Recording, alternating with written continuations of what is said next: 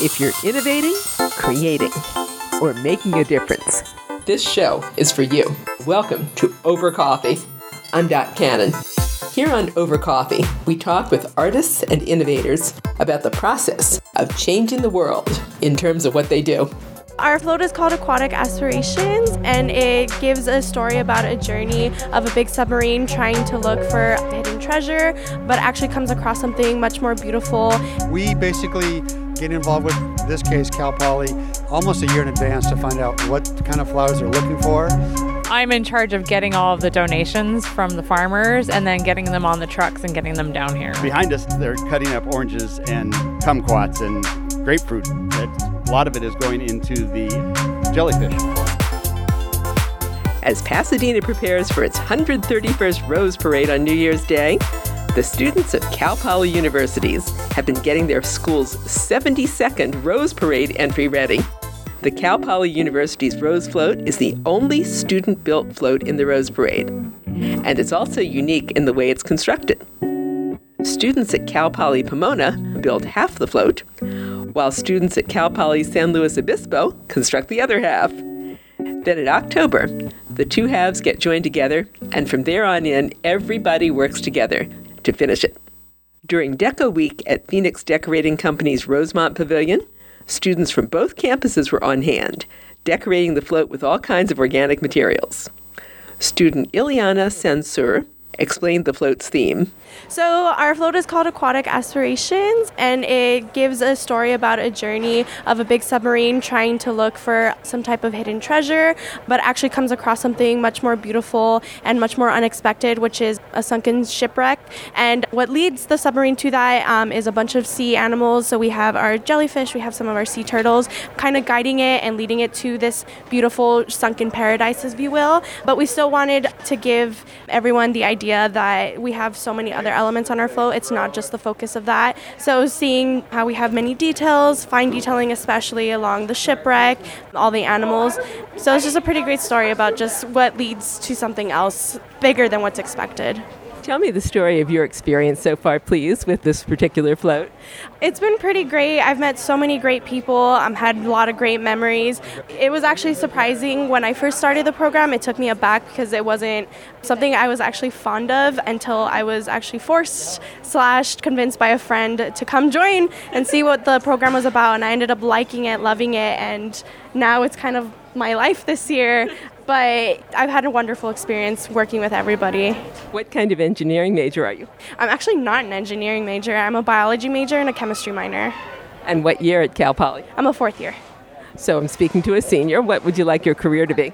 I it's actually pretty closely related to the flow. I'm actually going into marine biology. So right now I'm doing more of my general stuff, but I am going to be focusing more um, this upcoming year towards the marine bio aspect. How cool. If you had to tell your grandchildren 50 years from today a story about working on this float, what would be your favorite story to tell them? Ooh, probably the scaffolding. Scaffolding is so much fun, which is the different layers that they use with the ladders to build up and actually decorate the stuff on top. Those have been by far the best. It's really invigorating, getting your energy pumped and your blood flowing going up there. It's really scary, but it's actually a lot of fun, and especially seeing all the hard work you do once you come down is probably the best part. I'm remembering the jungle gyms of my youth. Scary, but also fun. Yes, indeed. It's a lot like that, especially trying to stay safe and not fall off. that would be a little embarrassing. Indeed, it would. What has been your best creative challenge as a bio major who's also doing an art thing here now, getting this float together? Probably trying to separate my creativity and my realism. So, as I mentioned, I am a marine biology major, so there are some elements on the float that actually don't appear in nature, like the kelp forest next to a coral bank, for example. So, I think that was probably my hardest part. But doing all the detailing and like little fine things hasn't been that hard of a challenge. It's more looking for the time to do them all and the patience as well. What are the next 48 hours going to be like for you? Tiring, hectic, but we're going to pull through. We're going to finish this float and it's going to look amazing. And my final question is always if people could only get one thing from you about innovation, creativity, and making a difference, what would you like them to take away from it? I would probably say try your best, test things, see what works, what doesn't work. It takes patience, but ultimately, the more you try, the more you do see what's good, what's bad, you'll get your best result. Iliana, thank you for your time today. Of course. Thank you. You and I have been listening to Cal Poly Marine Biology major Iliana Sansur. You can find more information about the Cal Poly University's Rose Float at rosefloat.org. That's rosefloat.org, and be looking for aquatic aspirations as the 2020 Rose Parade goes by. Meanwhile, one requirement for all Rose Parade floats is that they be covered every inch with organic materials. The Cal Poly University's Rose Floats flowers are mostly California grown. On site at Decorating Places on Sunday, December 29th, were three staff members of the California Cut Flower Commission. The CCFC, for short, represents more than 225 California flower growers, and they donated the flowers which the Cal Poly students were using on their float aquatic aspirations. Dave Pruitt is the CEO of the California Cut Flower Commission. So, Dave, may I start with you? Yes. Would you tell me about what's going on behind us, please? Well, behind us is they're cutting up oranges and kumquats and grapefruit. It, a lot of it is going into the jellyfish. If you look out there, you'll see it. You'll see it on the jellyfish.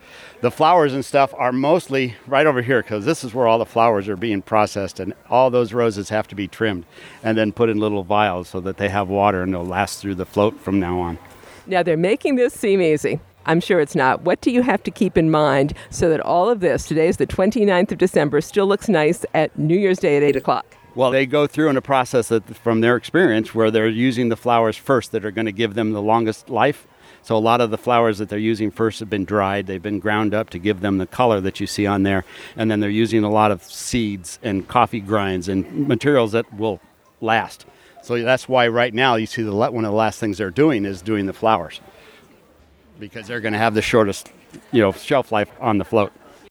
They have to clean the water tubes. They have to make sure that those tubes are clean. Anna Callens is CCFC's event coordinator and procurement specialist. So they do a bleach rinse twice to clean out the tubes, and then they use a flower solution, like a flower preserving solution, floral food, and then put the flowers in there. And also keep them in the cooler. And Dan Vordale is the current acting chair of CCFC and the president of Lompoc based Ocean View Flowers. And your title also says Farm Ambassador. Would you tell me a little bit about growing these, please? Sure, absolutely. So the flowers that are going to be on this on the Cal Poly float, basically they're going to have about 35,000 stems of flowers that are all, or at least 95% are produced in California. So it's a fantastic number, and that's sort of just the flowers, not including, like Dave said, all the other seeds and you know lentils and everything else that goes on it. But yeah, we basically get involved with, with in this case, Cal Poly, almost a year in advance to find out what kind of flowers they're looking for, what kind of look is there, and then we, along with other, I think 22 other farms this year, are actually producing flowers for them specifically for the parade. What's been the biggest challenge of a flower or a plant to produce for them? What's been, oh no, I'm not sure we can do this, if there was any such thing? So I think so. We and our company at Ocean View, we are outdoor field flower growers. So we're not growing in greenhouses. So we have really no control over Mother Nature. So we have to kind of select the crops that we know are going to be ready in time for them to have for the event itself versus a greenhouse grower that can actually schedule the crop and control the environment. So we all have different challenges unique to our own farm, but really, I just it's a matter of just kind of being conservative and knowing not to try to overpromise that flowers will be ready for the event because otherwise the flower procurement person has to scramble to try to find something else. Anna, you started giggling when he said that. Why are you laughing? Oh, well, I'm in charge of getting all of the donations from the farmers and then getting them on the trucks and getting them down here. Oh, fun, fun, fun. yes, very fun. so I'll tell you a great example is we, we provided at Ocean View some flowers for some of the FTD, the vintage vehicles. And so Anna had given us the product to procure. We had it all put together. We shipped it on the truck that she wanted it to be shipped on. And lo and behold, I get a phone call from her the other day on my way down that the flowers never made it here to the Rose Parade. So we did a little investigating and we were lucky to be able to find the flowers at a trucking company that got left behind. So we went over and picked up the flowers and brought them over here, and life was good. How did you know they didn't make it? Well, we have an inventory list, and you, I can tell. I, I've been working with this list for almost a year, and I can tell when something's not in and I'm missing a company. I have a giant checklist, so I can almost immediately tell that there's something something missing. How did you first get involved in doing this and providing these flowers for Rose Parade and specifically for Cal Poly? I think, well, Cal Poly used to procure the flowers themselves. So a student would go around with a truck and go pick up all these flowers individually at different farms. They would call farms individually for a donation, and there was no centralized person that was in charge of it, and flowers would get left behind or or not picked up, and then it was the wrong flowers. So we just tried to make it easier for everybody, for the students too, because then it used to be just donations of like, we'll take whatever you have from the farms. And now we've been able to streamline it where we can be more specific and more controlled in what we're asking for in the donations. And I, it's resulted in some great awards that the students have gotten. They've gotten the Extraordinary Award, and I think they got the President's Award the year previous. And those are those are awards that usually go to like professionally built floats, and not usually the self-built volunteer floats. So that was a big honor. And self built, for anybody that isn't familiar with that term, means volunteer and not built commercially. Yeah. Correct, yeah. On a budget, asking for donations. I mean, Cal Poly gets a lot of their other supplies donated too. Like the, they try to get their produce donated. I know that this year they got a lot of flax seeds donated. So yeah, they're always looking for donations to, you know, any, any little bit helps. If we had to buy these flowers to put them on a float, what would they run us? I did the calculations one year. I think it's close to seventy thousand dollars. Because you're, you know, you've got over thirty thousand stems. Oh, maybe no. Is that correct? Yeah, it could be because some like proteas are over three dollars a stem wholesale. Def- definitely, definitely over fifty thousand dollars for sure. Over, yeah. yeah. I want to say that it's around sixty-five thousand. David, I don't want to be ignoring you here. No, what do we what do we need to keep in mind if heaven forbid Mother Nature does the dreaded R word. She wouldn't dare, but. she won't this year. The weatherman's already promised us that. But yeah, keep in mind that you need to bring your umbrella if you're going to be out there watching the parade in person. They usually get pretty prepared and they start moving things undercover real fast, and they've been able to do it in the past. So, you know, it's a struggle. The nice thing is, is they've got a permanent building that they're using now. Where in, in years past it wasn't a tent, so they had to deal with a lot of leaks and things like that. So this they're better set up now for bad weather than they have been in the past. I've always wondered how they keep everything looking so nice if it ever dares to. I yeah. will not say the word. yeah. the fresh flowers wouldn't mind so much. You know, a little bit of rain, they wouldn't like it. It would be the dry product that's been mixed with glue that would start to not look so nice. Yeah. it will not do this year. We already have a promise. No, no. I'd love to know what's been the best experience for each of you so far. Can I start with you?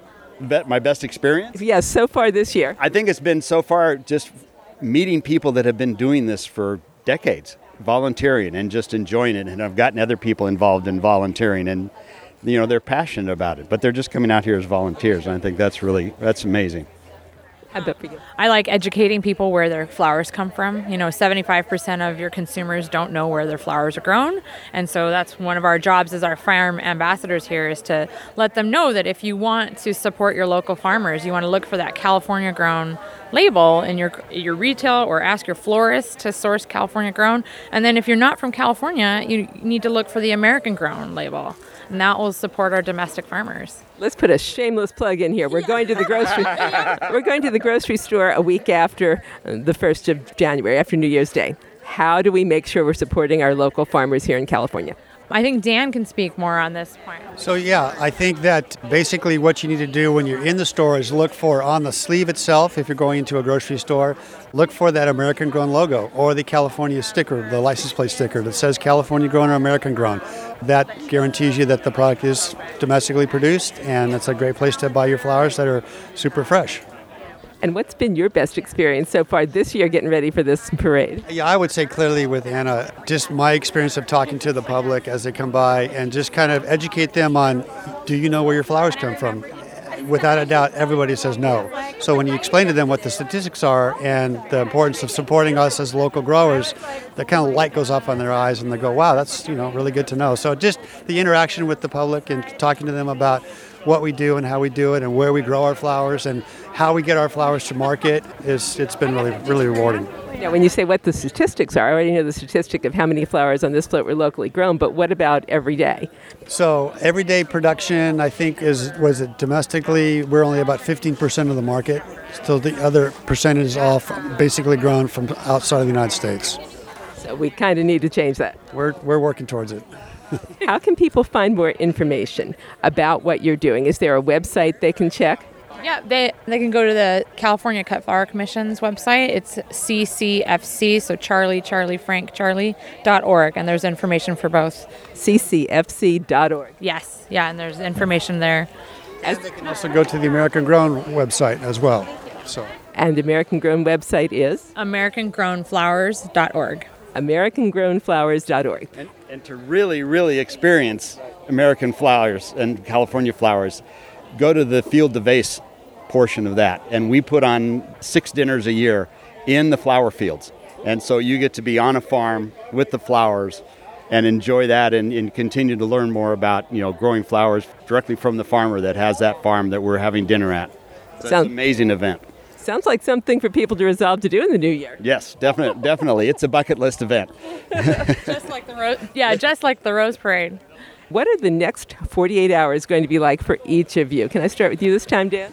Well, the next 48 hours for me is I'm going back to work and I'll come.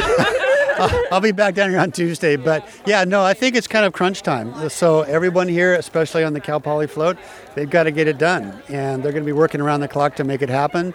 They're to the point where, like Dave said, they've got all the, the seeds and the dried products are on and completed. Now they've got to get the flowers out there and get them on the float and get them ready to go. So it's going to be a busy time for them. About for you, Ann? For me, I'm going to be focusing on our certifications. So today we're going to the Equest Fest today to certify two of the equestrian teams that are California grown certified. It's the Mini Therapy Horses and Blue Shadows Mounted Drill Team. And then on New Year's Eve, the floats will be done and the FTD cars will do the Cal Poly certification, the FTD, all the VIP parade vehicles, the Valley Hunt Club, and then also Wells Fargo. They're they're all using at least 85% California grown this year. That was going to be my question, what you meant when you said certification. Yeah, that's it. Yeah. How about I'm, go- I'm going with Anna to all the certification uh, ceremonies, so we're doing that together. And finally, if people could only get one thing from any of you about innovation, creativity, and making a difference, what would you want them to take away from you? I'd want them to take away when they're out purchasing flowers to just make a conscious choice to buy American grown flowers, California grown flowers. I think the takeaway for the American consumer is that most of them are now buying their flowers in supermarkets. So whether it's Whole Foods or Trader Joe's or Vons or whatever, they understand that the flowers now are coming to them are fresher, they're in a better shape, they're at a better value and higher quality. And really, just the theme is buy flowers every week. Yeah, more flowers for more people. Celebrate every day. Thank you, Dave, Anna, and Dan, for your time today. It's great to talk to you. Thank you. Thank you. Thank you. Happy New Year. Happy New Year. You and I have been listening to California Cut Flower Commission CEO Dave Pruitt, CCFC Event Coordinator and Procurement Specialist Anna Callens, and CCFC Acting Chair Dan Vordale, who's also the president of Ocean View Flowers in Lompoc. You can find out more about the California Cut Flower Commission on their website, ccfc.org. That's ccfc.org. Also, check out the American Grown Flowers website at americangrownflowers.org, and the event that Dan mentioned may very well wind up on your bucket list. That's the Field to Vase Dinner Tour. According to the website, the 2020 dates are coming up soon. Meanwhile, be watching for Cal Poly University's 72nd Rose Float Aquatic Aspirations in the 2020 Rose Parade, which starts at 8 o'clock on New Year's Day in Pasadena. And have a very happy new year. And that concludes this edition of Over Coffee. Thank you for listening. Listen to more Over Coffee podcasts at twomaverix.com. That's two, T W O, Mavericks, M A V E R I X, twomaverix.com. And you can contact us at twomavericks at gmail.com. The music you're hearing is royalty free production music provided by Pond5 at pond5.com. I'm Dot Cannon. Here's wishing you a cappuccino day.